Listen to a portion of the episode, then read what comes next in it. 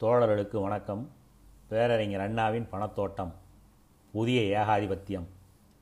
மற்ற நாடுகள் கடல் கடக்க அஞ்சிய நாட்களிலேயே மரத்தமிழர் கடல் கடந்து சென்று வாணிபம் செய்தனர்.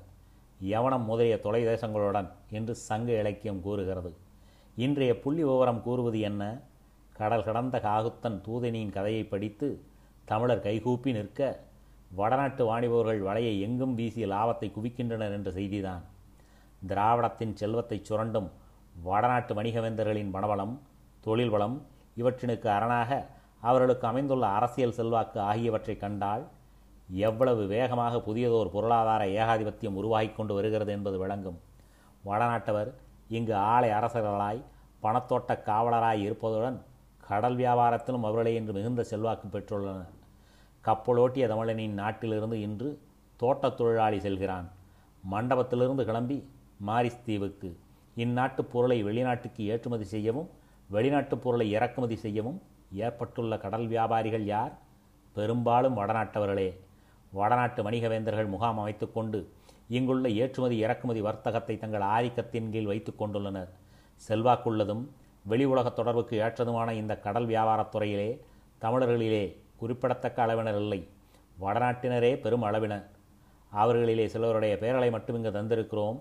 நம் நாட்டு வளம் எங்கு அடகு வைக்கப்பட்டிருக்கிறது என்பதை அறிவிக்கும் நோக்கத்துடன் இங்கு வடநாட்டவர் பெற்றுள்ள இத்தகைய ஆதிக்கம் அந்த ஆதிக்கத்திலே ஆயிரத்தில் ஒரு பாகம் இங்குள்ள திராவிட வாணிபர்களால் வடநாட்டிலே பெற முடிகிறதா? பெற்று இருக்கிறார்களா என்பதை காங்கிரஸ் தமிழர்கள் எண்ணி பார்க்க வேண்டுகிறோம். ரூப்சந்துகளும் ஜீவன்லால்களும் சிவநாராயண்களும் மூழ்ச்சந்துகளும் சென்னையில் முகாம் அமைத்துக் கொண்டு நிலக்கடலை முதற்கொண்டு வைரம் வரை சகலவிதமான பொருள்களையும் ஏற்றுமதியோ இறக்குமதியோ செய்யும் வசதி பெற்றிருப்பது போல இங்குள்ள தனவாளர் அண்ணாமலை ஆறுமுகம் முதலியாருக்கேனும் வடநாட்டிலே இடம் இருக்கிறதா என்பதை எண்ணி பாருங்கள். பொருளாதாரப்படி எவ்வளவு வளமுள்ளதாக இருக்கிறது என்பதை விளக்க கோடிக்கணக்கிலே வியாபாரம் செய்யும் திராவிடத்தில் இருந்து கொண்டு செய்யும் வடநாட்டு வணிகர்களின் குறிப்பிடத்தகுந்தவர்களின் பெயர் வரிசையை தந்துள்ளோம். கருத்தூன்றி படித்துவிட்டு பிறகு கூறக்கூட வேண்டாம். திராவிட நாடு திராவிடருக்கே என்ற திட்டம் தேவையா அல்லவா என்பது பற்றி சிந்தியுங்கள். தேயிலை தோட்டத்திலே உடல்தைய பாடுபடும் தமிழனையும் மணக்கண் முன் நிறுத்தி பக்கத்திலே வடநாட்டிலிருந்து இங்கு வந்து வாழும் மார்வாரி குஜராத்தி மூல்தானின் வணிகர்களின் உருவங்களையும் நிறுத்தி பார்த்து யோசியுங்கள் திராவிட நாடு திராவிடருக்கே என்ற திட்டம் தேவையா அல்லவா என்பதை.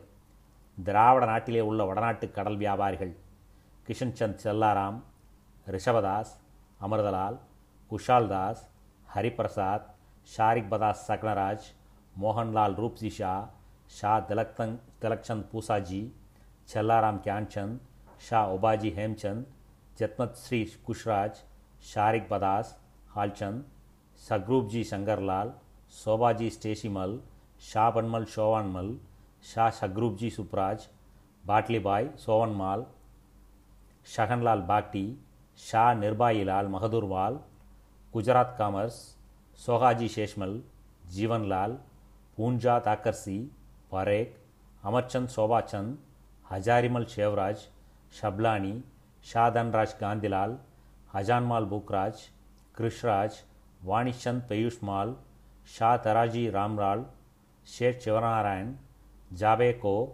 मूलचंद जयकृष्णदास, हजारीमल फूकराज, शाह हजारीमल जिनराज, केवलराम शलाराम, खाली कोतवाला, शाह बासमस मूलचंद, शाह पूड़ाजी बाबूतमूल शाह जहनराज शामरमल शाह बालीचंद मूलचंद शाह हीराजी वाणीचंद शाह मूलचंद मितालाल शाह महाजी शाह विमल शाह गुलाबचंद मोहन मोहनलाल शिवछत जड़नलाल रूपचंद मिश्रीमल शाम्बाराज मिश्रीमल शारिमल कस्खारजी कानीचंद गणेशमल जिलानी शाह इंदुमल मलदालीचंद अद्वानी जवाबकर जुलाशीदास पन्नालाल रामकुमार शनराय उद्धमचंद राजमल शंकरलाल जयपाल रशिकलाल को Hindarmal Mankilal Komraj Bikamchand Hastimal Kemchand Mishrimal Bluraju Shivraj Maganlal बांसमल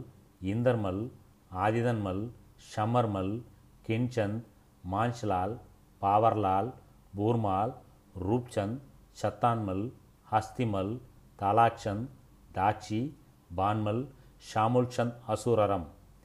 National rayon imitation silk corporation limited என்ற பெயருடன் பம்பாயில் புதியதோர் கம்பெனி ஆரம்பமாகியது.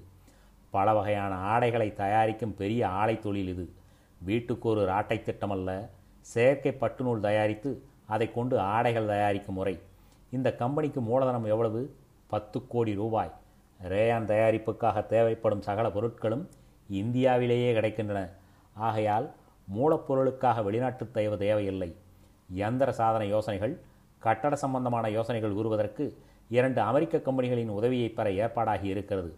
பத்து வருஷ காலத்துக்கு அந்த கம்பெனிகளின் நிபுணர்கள் இந்த கம்பெனிக்கு யோசனைகள் கூறுவர். அதற்காக அந்த அமெரிக்க கம்பெனிக்கு பணம் தரப்படும். அதாவது நாம் ஏற்கனவே கூறியபடி அமெரிக்க வடநாட்டு முதலாளிகளின் கூட்ட ஆதிக்கம். இந்த புதிய பொம்பாய் கம்பெனிக்கு யார் டைரக்டர்கள்?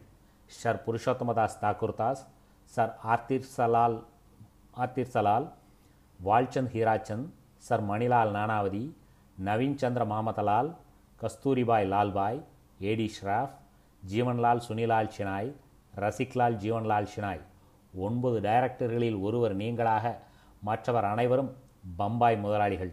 கஸ்தூரிபாய் லால்பாய் மட்டும் அகமதாபாத் சகலரும் வடநாடு. கம்பெனிக்கு தலைமை காரியாலயம் Bombay.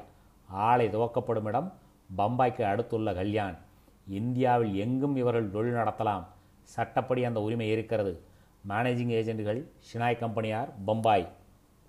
பேங்கர்கள் central bank of India bank of Baroda united commercial bank national city bank of New York சகலரும் Bombay தான். சட்ட சம்பந்தமான யோசனை கூற பாயன் கம்பெனி லாக்கியா கம்பெனி இரண்டும் பம்பாய் தான். ஆடிட்டர்கள் தலால் அண்ட் ஷாம் கம்பெனி பம்பாய் கஷேத்திரம்தான். பத்து கோடி. பட்டுக்கு கூட அல்ல செயற்கை பட்டுக்கு. ஆரம்பத்திலேயே நாளொன்றுக்கு பத்து டன் செயற்கை பட்டு நூல் தயாரிக்கப்படுமா? அங்கே அப்படி இங்கே என்ன காண்கிறோம்? ஆடு ராட்டே சுழன்ற ஆடு ராட்டே. இப்படி அங்கு கோடி கோடியாக பணம் போட்டு ஆலைகள் அமைக்கிறார்கள். இந்த ஆலைகள் வளர வளர அங்கு கதர் திட்டம் இருக்க முடியாது என்பது வெளிப்படை. ஆனால் அங்குள்ள காங்கிரஸ் மந்திரிமார்கள் புதிய ஆலை கூடாதென்று கூறவில்லை. இப்படி கோடி கோடியாக மூலதனம் வைத்து தொழில் வளத்தை பெருக்கிக் கொண்டு பம்பாய் வளர வளர அதேபோல சென்னை குடிசை தொழில் ராட்டை திட்டம் வெள்ளப்பாகு காய்ச்சி மித்தை என்பன போன்ற முறையிலே கிராமிய கோலம் கொள்கிறது. பம்பாயும் சென்னையும் சேர்ந்து ஒரு தொகுதியாக இருக்க வேண்டும் என்று அரசியல் நிர்ணய சபை திட்டமிடும் போக்கை கவனித்து பாருங்கள். பம்பாய்க்கு சென்னை மார்க்கெட் ஆவதன்று வேறு என்ன வழி ஏற்பட முடியும்? நன்றி.